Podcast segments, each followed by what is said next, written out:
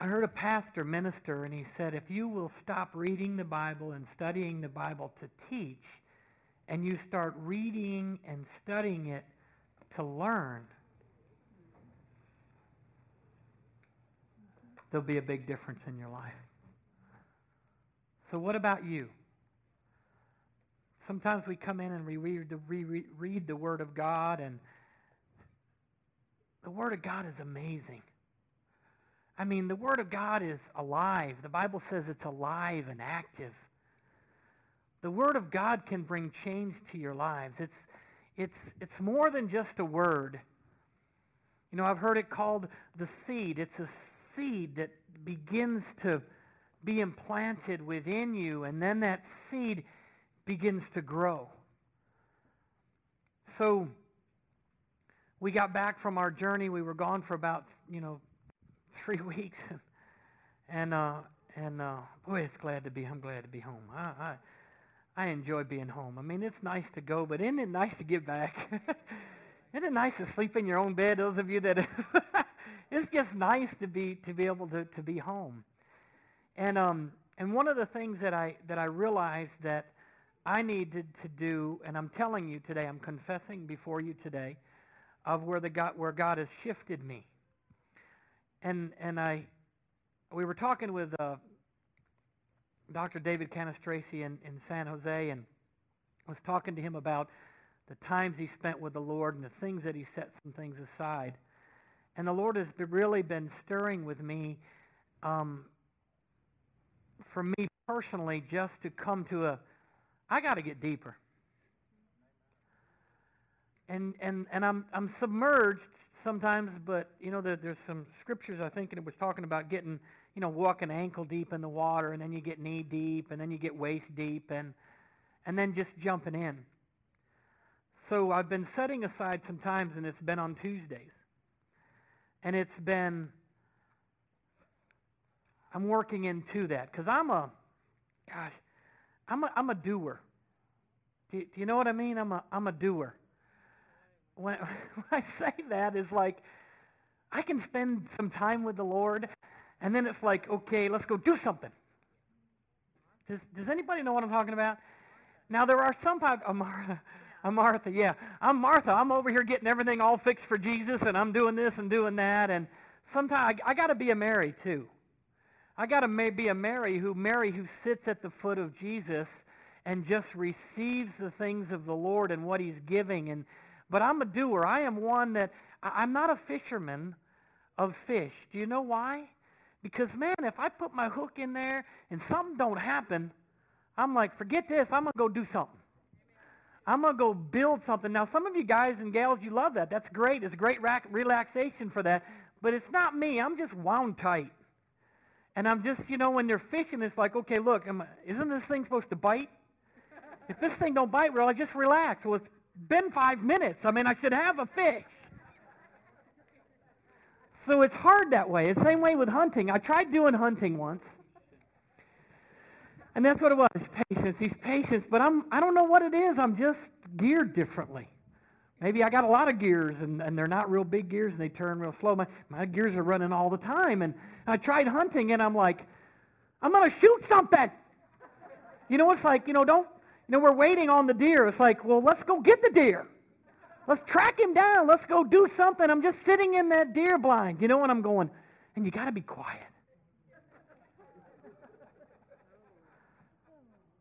Now, I'm not knocking you guys and gals that like hunting, and that's a, that's that's fine. I'm just I struggle with with with that. So I can come and and and read, and I you know, and there are times, there's seasons where I can read, and there's times where you know, I'm working on three books, and I'm like, okay, I'm reading three books. I'm not writing three books. I don't know. That's that's just some people have said, well, you need to write a book. And no, I'm not. God says I write a book. I guess I'll write a book, but until then, I'll leave the book writing to Pastor Virginia. You know, it's like okay. So I, I I'm geared up, and I'm the I'm the type of person that it's like, okay, I got to do something. So at the end of the day, I look back at my list and I see what I've marked off. Hello? If there was one thing on my list and I marked that off at the end of the day, can I be transparent to you? If there was only one thing marked off my list that day, I would probably say, you know, I think I've failed. I didn't get enough done. There were some other things I should have done. There were some things I should have on my to-do list that I should have had that, and I'm I guess that's, I'm just that way. And I'm saying this because I'm confessing because it's not always good. We can get things done and we can get things achieved and we can get things finished and I can get things checked off my list and the very next day I can check some things off. But at the end of the day, it really comes down to how much time and presence have I really spent with the Lord.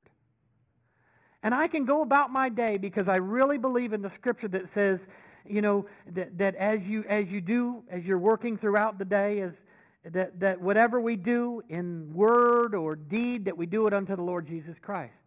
So I can be working, I can be praying for people, I can be reading, I can be, you know, vacuuming, whatever it is that I got to do, counseling with people, talking with people, you know, looking up stuff, working on my message. I can do all these things and I can feel like I'm doing it unto the Lord, but a lot of it's work. A lot of it's just work. Anybody understand what I'm trying to say? Maybe I'm, I'm not making sense. I'm kind of like bouncing all around. But I want you to hear my heart. It's almost like work. It's almost like work that I'm, I'm working through this. And I'm just that way. Like Shelley said, you know, I'm a, I'm a person that it was like, I get an idea, it's like, let's go do it. and she's like, no, no, let, how are you going to do this? I'm like, I don't know. We're just going to start. I feel like I'd be more like Peter than we says, you know, get out of the boat. I'm like, okay, I'm out. And there's some good things there, and there's some bad things there. You know, Peter was the one that sliced off Malcolm's ear, and he said, "I would never, you know, deny you, Lord," and he denied the Lord, and and then he was, you know, repentant of those things.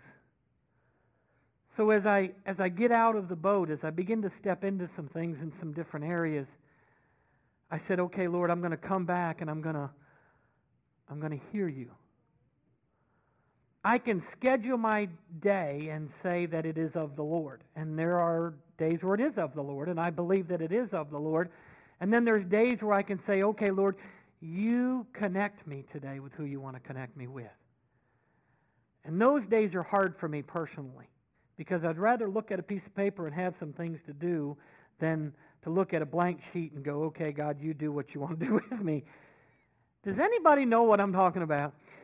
do I have anybody else that may be designed or geared like that in here today? You know, today, and I'm not saying that's really a great thing, um, because there are the best planned things. Let me say this: God moves in in areas where sometimes it's not planned. And you can look at that and you can go, I plan this and plan that and plan that, and that's, that's all good. Because Joseph planned. If he didn't plan, the Israelites wouldn't be where they were, and there were some things that took place. So you can you can you can say planning's good. Say planning's good. But you know, being led by God, and and I want to be led by God, and not that I have to go to my closet and go, okay, what shoes am I wearing today, God? Am I going to wear the black ones or the brown ones or the, you know what I mean? And I, and Shelly's like, where are you at? And I said, I'm in 30 minutes in my closet, and we're having this conversation with God on what I'm going to wear. I'm not I'm not that. I'm just Shelly will tell you. I'm like, look, what are you going to wear today? I don't know. Let me grab this. How about that? Is that good? I'm putting this on. You know, I'm. I don't want to make all those decisions. That decision's already made. I'm going on. Are you with me? So I want to come to the place where I can begin to to consider Jesus in everything in my life. What about my life, where I've come from, what I've gone through? And what do I look at at the cross? You know, last week we had the backpack full of stuff, and we began to start setting some things down at the cross, and, and we looked at selfishness and strife and lack and unbelief, and we placed it at the cross. This cross, this cross represents a lot. But when I see this cross right now here today, Jesus is not on it. Because there's a death, burial, and a resurrection. And then where did Jesus go after he came down off the cross and all that? I'm not going to get into that today. Many of you know that. But I'm asking you to go back and begin to start rereading the Gospels. Will you do that with me? Here's an assignment. We're going to gather. I want us to be on the same place. I want us to be in the same direction. I want us to be reading the same things. Is that okay? You can read other. I got, like I said, two or three others book. I'm reading one book on called the the moratorium of meanness. On meanness. It's like, you know what? God's calling a moratorium for you. You don't have to be mean. Jesus wasn't mean. One time he got angry in the temple, and it was a righteous anger. But he wasn't mean to people. There was no person that came to Jesus and said, Hey, Jesus, son of David, have mercy on me. And Jesus said, Look, that's just the way it is, man. You just you just messed up, so sorry. It's consequences of your sin. Bye. He never did he never did that.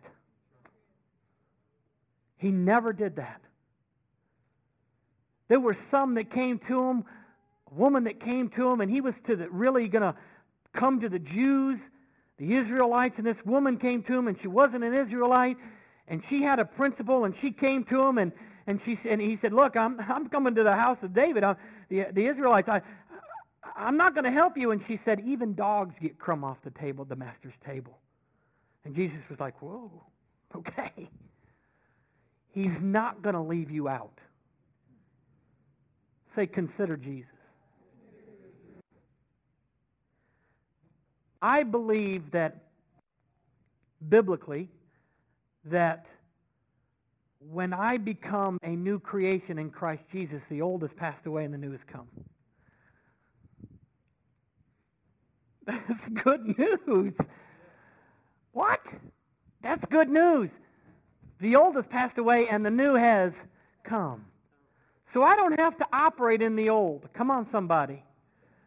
I don't have to stay in the old. I can come into the new things of God.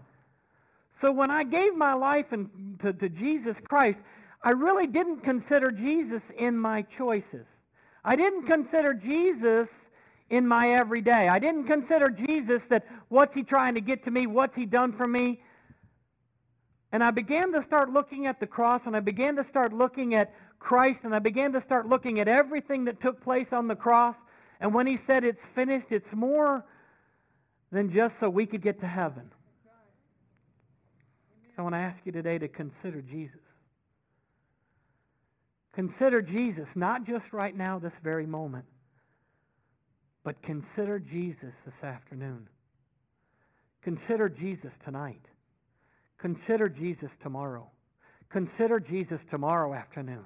Consider Jesus when you're going throughout your day, tomorrow, the next day, whatever it might be, and wherever you're working at, no matter what you're doing, even if you don't have, if you're not, quote, employed and you ladies are, are at home or guys are at home or whatever it might be, just consider Jesus where you're at. Because that's what the world is needing. The world is needing the love that Jesus had for us. So God's doing something within us, and I've decided not to read the Bible to teach you anything today. So I'm not going to teach you anything today. But can I share some things of what I've learned? And, and maybe you can come to the place where you begin to learn some of these things yourself. And one of the things that I've learned is turn with me to Hebrews chapter 3.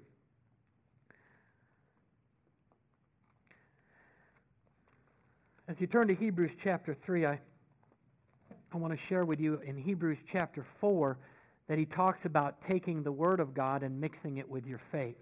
One of the things that I've really learned is that if we don't take the Word of God and mix it with faith, we won't have the results that Jesus Christ died and shed his blood for us to have. How many of you know that Jesus shed his blood for us to have results? the Bible talks about otherwise taking the blood of Jesus Christ and trampling it under your feet. In other words, walking on it. Doesn't mean anything to you, so you walk on it. And I don't ever want to be that. So we're going to take this today and mix it with faith. Let's just pray. Father, today, as we take your word, that it's you, Jesus, that you are the Word and that you speak to us, that we mix it with faith. Whatever little faith that we might have, that it will grow today. In Jesus' name. And everybody said, Amen. Amen. Hebrews chapter 3, verse 1.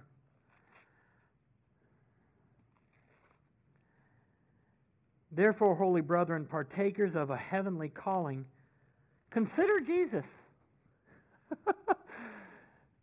consider Jesus, the apostle and the high priest of our confession.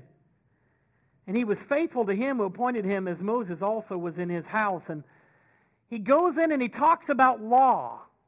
Moses, when they, when they talk about Moses, they're talking about the law. Say the law. We don't operate in the law, we're to operate in grace. And what I found out is I was operating in the law, but I was adding grace to it. Jesus, consider Jesus on the law. Is Jesus the law, or did he come to fulfill the law? Hmm. Hmm. So Jesus is not about the law, he's about fulfilling the law, and he's about you operating in freedom. The Bible says that Jesus came so that I could have life and have it more. Does God want us to enjoy life? Come on, does God want us to enjoy life? He wants us to have life and to have it more abundantly. I want to be able to have life, and I, I've considered my life, and I've considered my life without Jesus. And I don't like what I see. But I've considered my life and I consider it with Jesus. Turn with me over to Hebrews 12, verse 3. Hebrews 12, 3. Wow, let's, let's do 12, 1, 2, and 3. Sean, if you would put that at 12, 1, 2, and 3. Hebrews chapter 12, page 1884. Hebrews chapter 12. I want to look verses 1, 2, and, and 3. We're considering Jesus this morning, considering him in our lives. I don't believe that I want to sin. I don't believe I want to. Paul said, The things that I want to do, I don't do, and the things that I don't want to do, I keep doing. I don't believe when somebody comes to Christ that they really want to go sin. But there is an enemy that tries to influence you in decisions that you make. So if I begin to start considering Jesus on the decisions that I make, I think I'll be able to step out of some areas that I wasn't able to step out of before. Come on. Verse 1 says, Therefore let us let us also, seeing that we are compassed about with a great cloud of witnesses and lay aside every weight. Remember we did that last week? And sin which does easily beset us. And let us run with patience the race, race that's set before us. Verse 2. Looking unto Jesus, considering, can I say that today? Considering Jesus? Looking unto Jesus or considering Jesus, the author and, and, and the perfecter of our what? faith.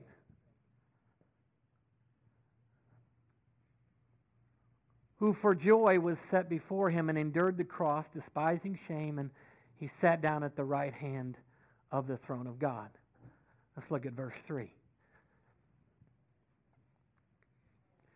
For consider him, there it is again, has that he endured such gainsaying of sinners against himself that he wax not weary, fainting in your souls. In other words, when you when you consider all those things, they made fun of him, they ridiculed him, and how many of you know it was not the Gentiles of the day? It was the Pharisees of the day. Because Jesus was changing something. He was bringing something in. There were things beginning to shift. The old covenant was beginning to fade away and the new covenant was coming, and it was coming through the cross. So he says, Consider him who endured such hostility by sinners against himself, so that you won't go grow weary and lose heart. aren't people growing weary and losing heart? How many people do you think you could talk to that don't want to go to church any longer? How many people do you think that you could talk to and that would say, you know, I just, uh, just isn't really making a difference in my life? How many of you know we went to the passage and, and we watched to see how the Bible made the difference in people's lives? It was, it's, they called it the book of books. The book of books. It's been on the national bestseller list for years running straight. And why doesn't the New York Times publish that? It's outsold more books than any book on the face of this planet. We consider him Jesus.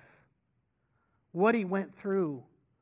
And I began to start considering how valuable the word was to people. And when we went through this passage, it, maybe we just need to get some people and go down there on a Saturday morning or a Friday night, or I don't know how late they're open or something like that.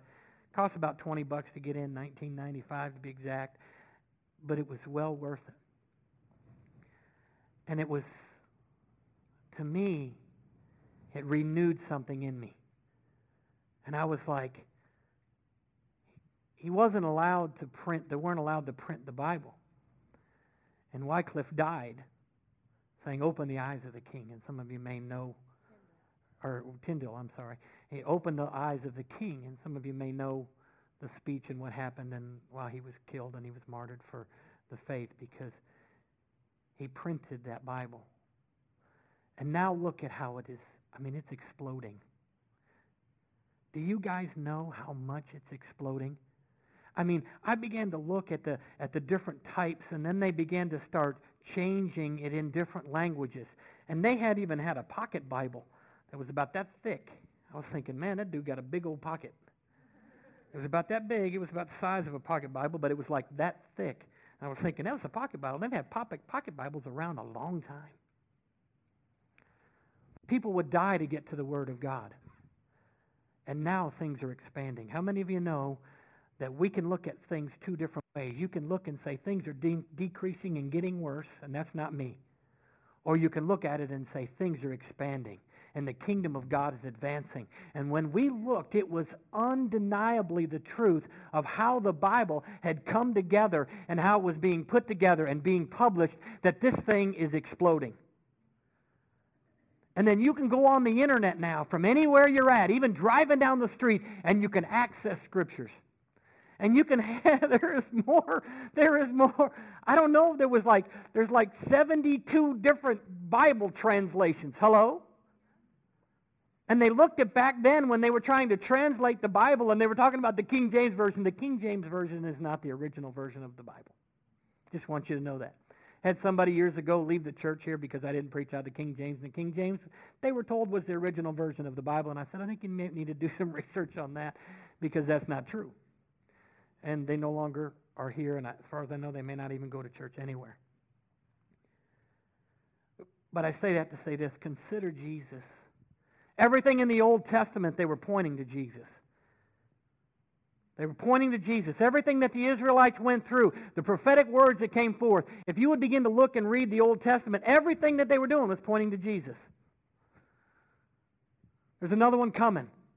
You know why? It made us need a Savior in the Old Testament, I needed a Savior because I couldn't live up to the law. Hello?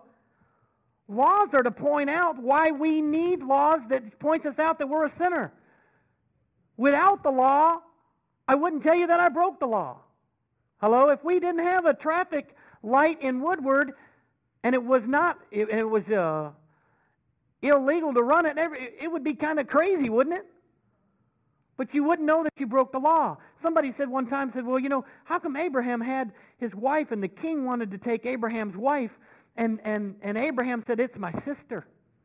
That was wrong. Was it wrong to Abraham? They didn't have the law then. So without the law, we wouldn't know what's right or wrong. Come on, somebody. But Jesus came in to fulfill the law so that we can operate in the grace of God. Say the grace of God. So the grace of God. If I'm going to be led and I consider Jesus in all of my actions and everything that they do, I really don't need the Ten Commandments. Hello? Because I'll fulfill all ten. Come on, somebody. Do you understand what I'm saying? You don't have to know whether it's a law to stop at a stop sign. You just do it. We sometimes.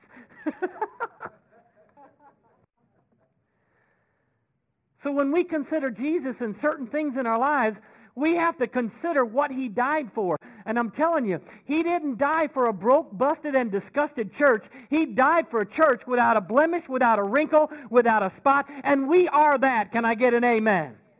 He died for us to be for the so that we could be righteous.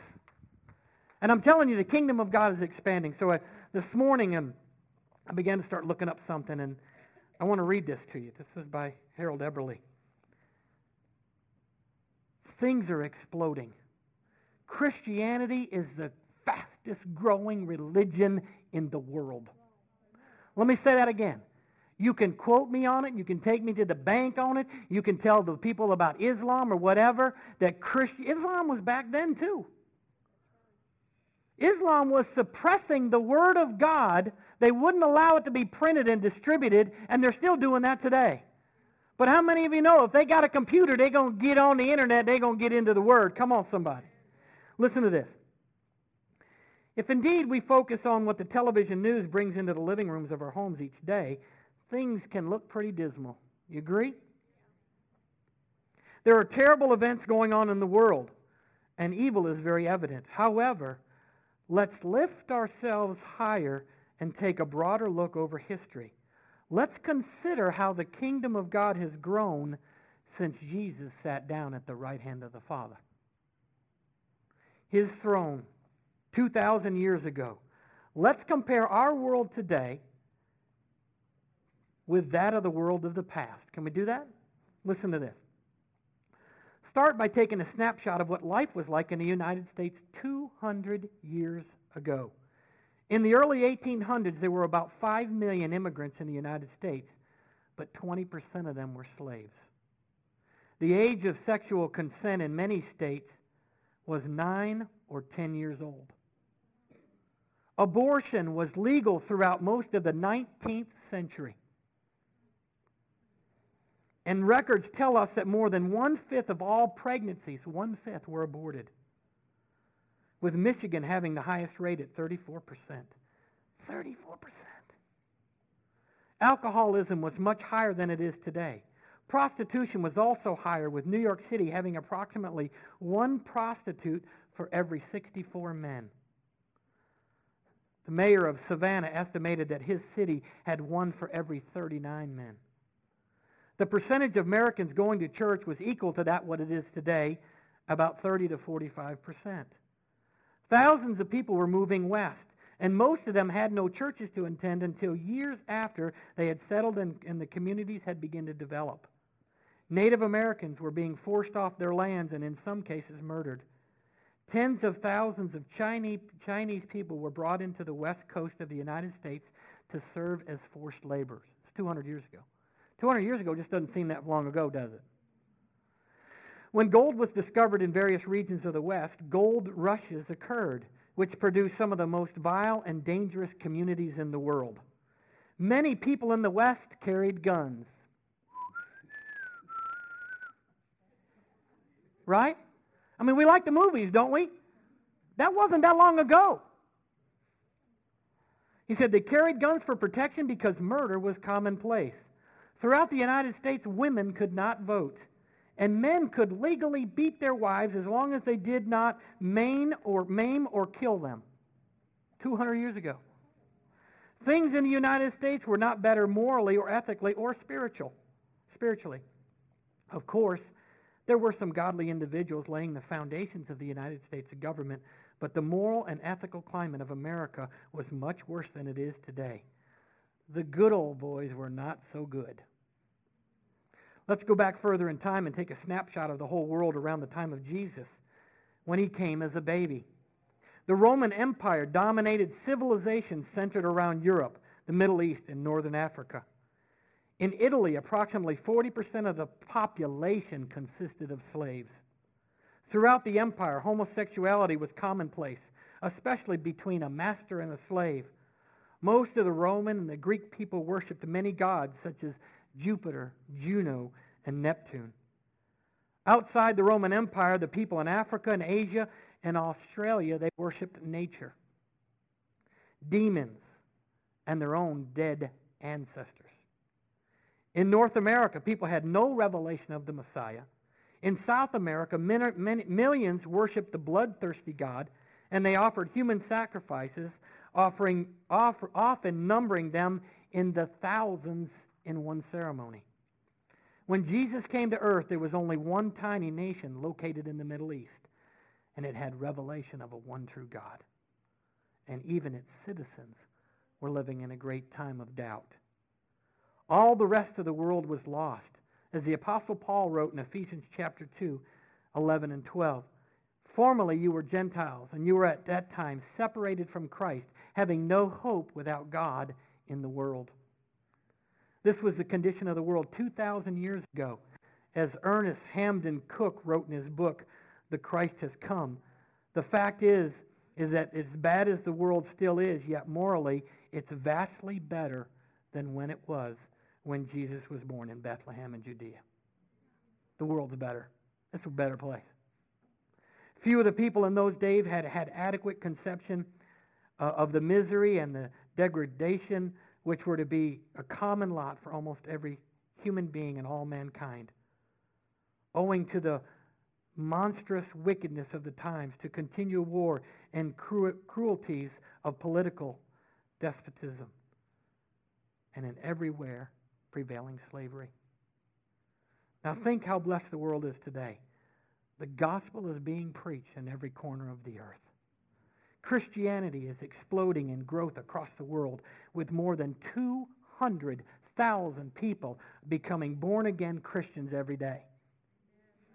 Hallelujah. In China, there's more than 20,000 per day becoming Christians. And in South America, there are 35,000 per day. All total, there are more than a million people a week becoming Christians.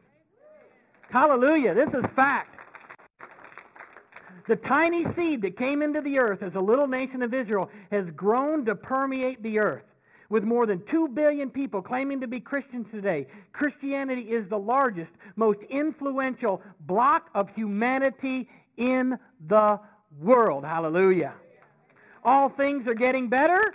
Yes, they are. And of course, there are many, many tragic things still happening, and we've got a long way to go before we can say that everything is wonderful. But things are much better in the world today than they were when Jesus came into the world 2,000 years ago. This optimistic view can be difficult to accept for Christians who have been submerged in a pessimistic worldview. The world's getting better, worse. It's getting worse, badder, badder, badder. Is that a word? It's getting worse. It's getting worse. Oh man, it's just to get. It's to get worse. Just the way it is. It's to get worse. No, I'm telling you, that's not the way it is. That's a pessimistic view. It's getting better. Tell your neighbor, say, consider Jesus. Our time's a lot better now. Anybody like air conditioning? Hallelujah. Anybody like to drive a car instead of having to walk to work? Hallelujah. I mean, I could go on and on and tell you about how things are better than they were then. There are many Christians pre- preaching, excuse me, indeed, there are many Christian preachers who regularly rally the troops and motivate people to action, emphasizing the dire con- conditions around the world. Of course, Christians must stay vigilant, and we have a lot of work to do, but we must not lose sight that the fact is that we are gaining ground. Jesus is Lord, and the kingdom of God is advancing. Hallelujah. And we look around and we say, well, maybe it isn't in the Western Hemisphere, but I'm hearing of pockets of revival. I'm hearing that people are beginning to now turn and look. There are more people beginning to even hit our website, but other websites of Christian organizations because they're tired of the mundane. They're tired of the thing of the way it is. They're tired of having no hope. They're looking for the hope. You are the hope in the world, and God wants to even uh, have you bring you understanding and wisdom today and mix it with faith so that there will be an explosion for you for the world today. Can I get an amen? So I began to start thinking about some things. recently this year. Recently this year, Skylar Claypool, he went to Peru, and some of you helped sponsor. We helped sponsor him. Tom and Linda, they, they went to New Mexico on a missions trip. So we've gone to Peru. We've gone to New Mexico. It was Pinedale that they went to. Kevin went to South Dakota. We sent him to South Dakota with, uh, with the Oklahoma Apostolic Prayer Network and Mission Native America. Then he, then he ended up going to Mexico, too. Say the kingdom is advancing. Kayla's not here today, but she just got back from China and Hong Kong. Well, I'm telling you, the kingdom of God is advancing. Bobby is he's just landed this morning in, in Dallas and he's just coming back from Brazil. Hallelujah. The kingdom of God is advancing. Can I get an amen? And I'm going to ask Danny to come on up. Danny, if you'll come on up. I want I want to I want to tell you that Danny is getting ready to go for well, she'll tell you a long time for Argentina. But I want to want you to have you give the Lord for give the Lord some praise for Danny and for even these other missionaries that have been sent out, even if they've been for a week or two. But you've come to a place where you're going to be here more than a week. I mean, you're going to be there more than a week. So I want us to just take a few minutes here this morning, and I want you to share about Argentina. And I asked Danny to, to share in her heart what's taken place. Here's what I know is that this young lady right here, Kristen and Jackie, are parents, and, and she's been brought up in the things of God. And there were times she, as a kid, she probably didn't want to go to church, and mom and dad say, You were going to church. And she's got a relationship with Christ, a very intimate relationship with Him, and, and, and she's, she graduated from Oklahoma State. Woohoo! Oklahoma State University this past year.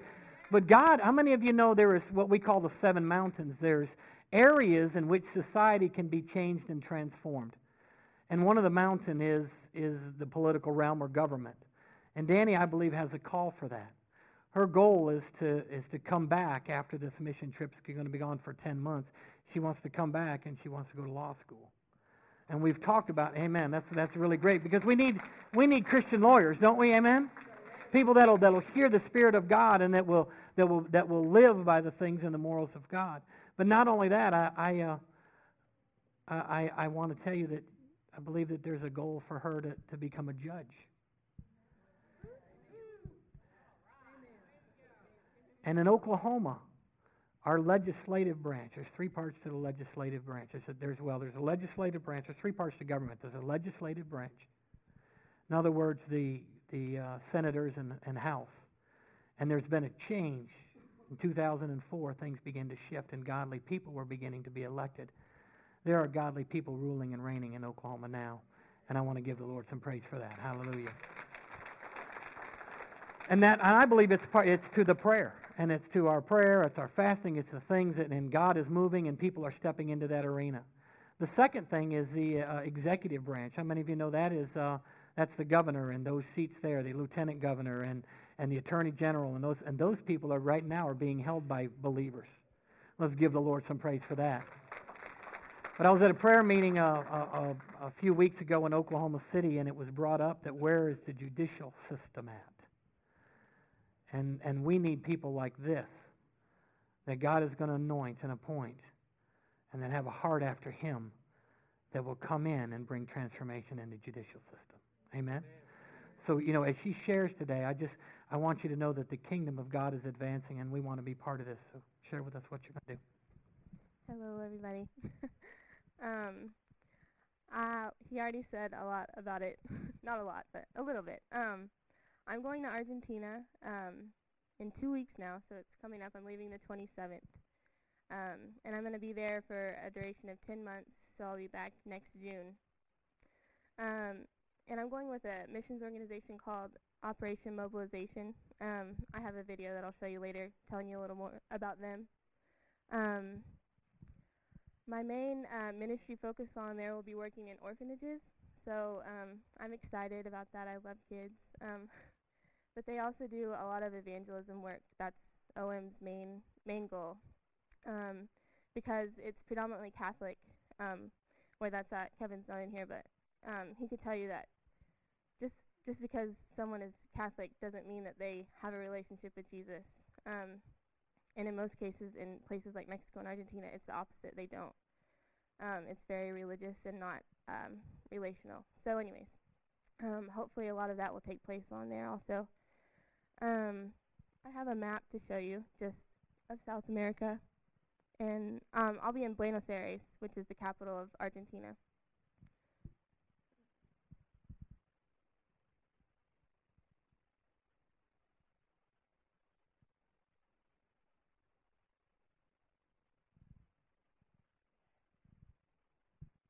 There it is. yeah. Um, if you can see it, it's down down toward the bottom on the east part. Yeah, east coast. So it's winter there right now, so I'm pretty excited about that. It's gonna be like 40 degrees. I hate I hate being hot, so I'm very excited about the winter. um, this next slide is just um, just a picture. I went to Egypt um, in 2008 and I'm just gonna share with you guys a little bit about that because this this trip has a lot to do with why I'm standing here in front of you and why I'm um, why I have decided, but why why God has chosen to send me is is what I'm saying because I would have never in my own mind said, yeah, I'll go for a year, you know, away from all my family and friends and everything I've known. So, um, this trip I already shared with you guys when I came back from this trip, but it was years ago, so I don't know if you'll remember or not. Um, but it was life life changing, um, to say the least. I'm just going to share with you guys just one brief story um, about my trip there and the impact that it had on me. Um, we I was there for a month and we spent three weeks in Cairo, which is the capital, and then two weeks in Alexandria. No, no, opposite. Yeah, two weeks in Alexandria and then three weeks in Cairo. Um, and we did a lot of just like encouraging the local churches. Uh, it's 10% um, Christian there, and so they're very um, outnumbered and they're very shunned from society for being Christians and for um, believing in, in Jesus. And so that's that was our main focus.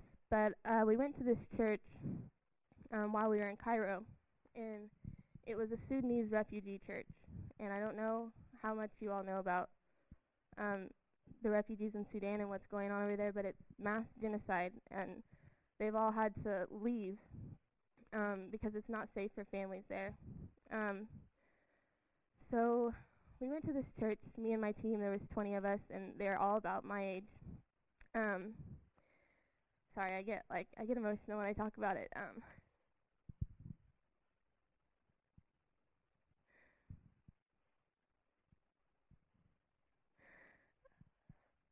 Um, we went to this church and thank you.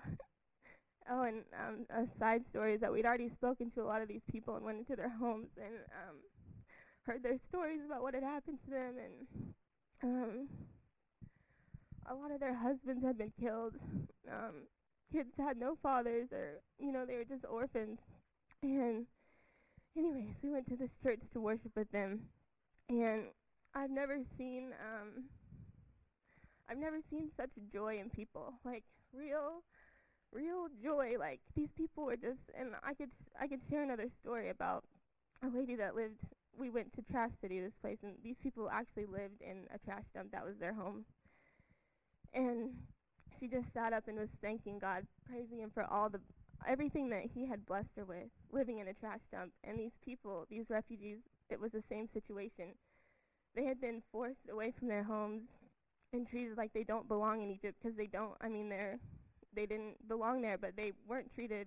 We went to their houses and they were just. I can't describe. I can't describe how they were. Um, but all these people that I came into contact with just had this in common, and it was like they lived in trash and they were thanking God with all they had, and just smiles on their faces that I've never like I've never encountered before. And I just sat there and was like I can't I don't know, I was just mad. I was mad at myself. I was like, how, how do I not feel that way? Like how am I not on my knees every day? You know, like and we say those poor people, like those poor people that live in trash, these poor refugees. No, like it's poor me, like poor me that I don't have what they have and that we don't have what they have. And I, I'm not speaking for you all, but I know that that joy was not in me. But once I saw that, and it's it's for any situation. It's not just that those people didn't have cars and they didn't have nice houses. It's like any situation you're going through a hard time, but joy is not. That's not joy. Joy, joy is within you, and it's God. And so I don't know what what the issue is with us here or with me. I'll just speak for me. But I just encourage you guys to just find that because it's inexplainable um, when you're around it and you just can't help but want what they have. And so, anyways, I say all that to um, say that that trip um, completely changed my life. Um, so I came back from that um, right before my sophomore year in college, and um,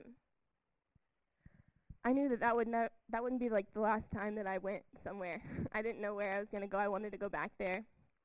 Um, and so I just finished out my two years, my last two years in college, and it was probably the summer in between my junior and senior year. I just started, I just started to have this feeling of like, like going back, and I I heard God saying like long, like a year, like a year. I just and I was like, that's not God. Like that's crazy. A year, like that is so long to be away. And I was like, that's just that and then I just ignored it and I just pushed it off and kept going on with my life and then just it kept coming up, it kept rising up and I was like, Okay, God, like this this is obviously you, like it's not leaving so I'm just gonna I'm just gonna go with it and so um I told my parents about it last summer I think. Um so it's been in the in the works for a long time and like I said I wanted to go back to Egypt um, but doors have closed and opened and closed, and so now the door that's open is to Argentina, and so that's where I'm thinking that God wants me. So it's where I'm gonna go. Um, this next slide I have is just a video of it's like a promotional video of OM, just to show you guys a little bit about them.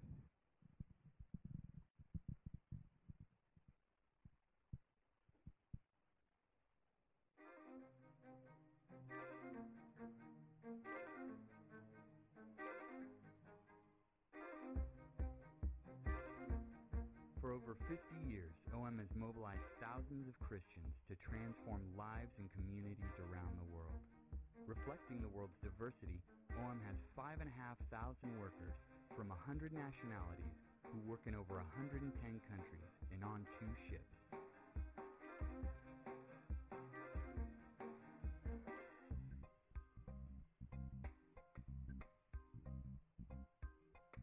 Over half of the world's population lives on the coast. OM ships have reached millions with knowledge, help, and hope through distributing educational and Christian literature, bringing aid, mobilizing local believers into mission, and sharing the gospel of hope. Many ports the ship visit are unreached with the gospel. Through the international crew sharing their lives in hospitals, prisons, schools, and in conferences on board the ship, many people are being saved. Sometimes these new Christians will come back to serve on the ship themselves.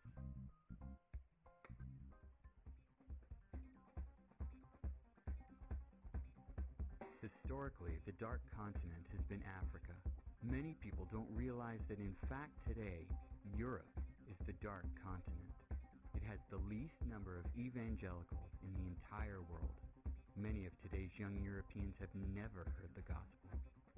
So young people don't know very many Christian values and Christian basic knowledge. That's why the gospel is really something new and relevant to them because they grow up in a secular environment. In schools, for example, there is no religion in schools allowed. At home, we never talk about Christianity. So they're not exposed to anything that has to do with Jesus. We see fruit and we do see people opening up for the gospel and really taking a great interest in what God has to offer.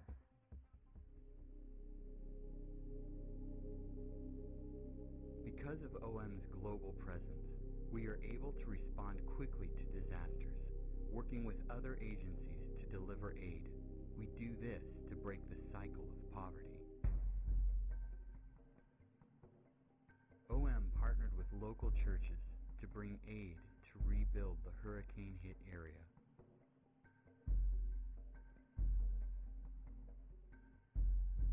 Medical clinics brought immediate care that opened doors to long term work in devastated areas.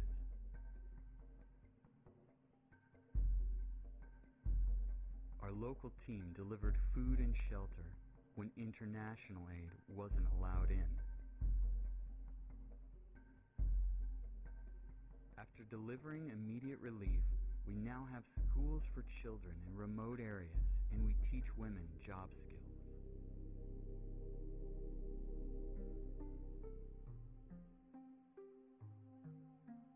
I lost my mother at the age of two.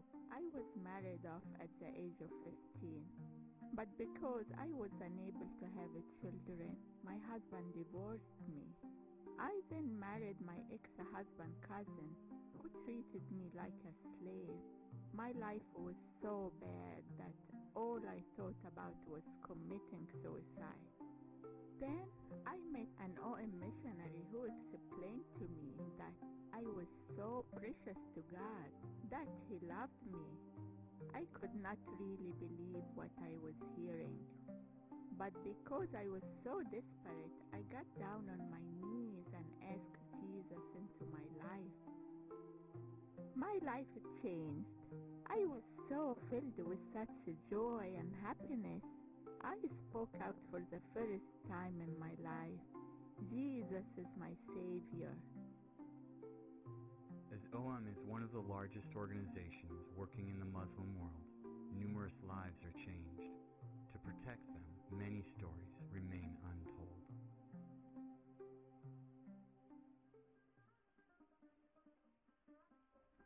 Many of India's 1 billion people live as slaves to poverty and society's rules that don't allow them to move up in life.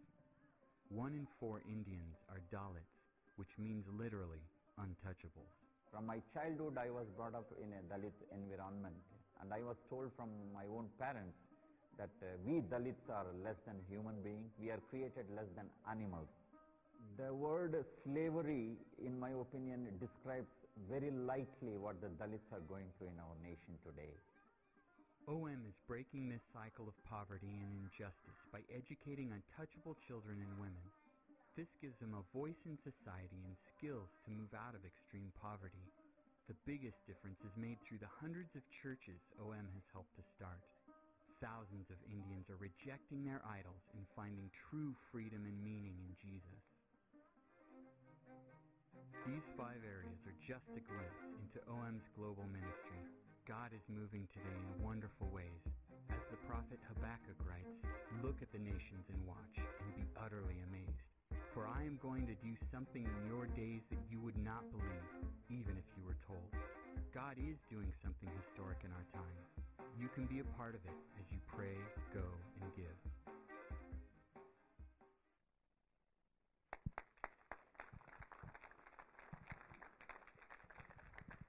Um, so yes, that's who I'm going with. Um, I'm pretty excited. I'm actually flying there alone. Um, and it's it's a pretty international organization. So the two girls I'm staying with, um, two of them are from England and one's from Germany, and so that'll be interesting. All of us trying to learn Spanish, uh, but it'll be fun. Um, and these are just a few of the pictures that my team leader sent. Um, these are kids from the orphanage.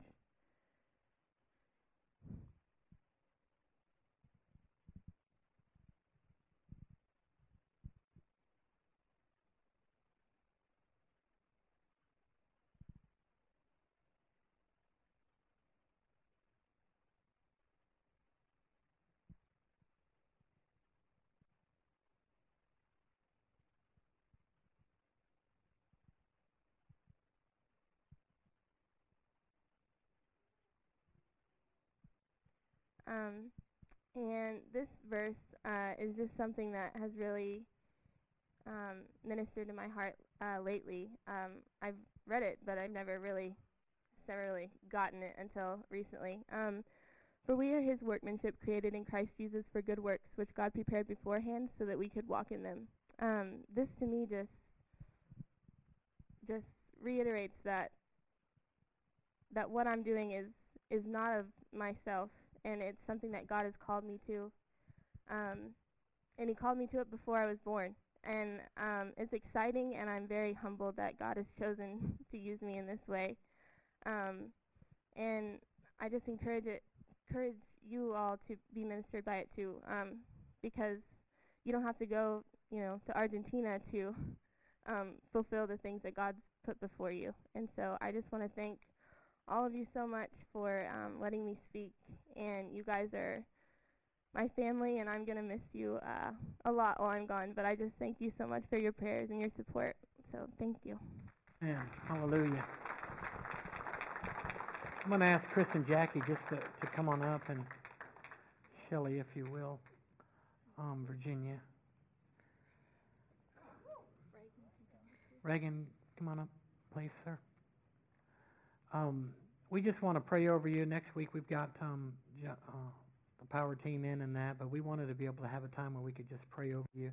And I know as parents, it's a it's a step of faith, and it brings you into a different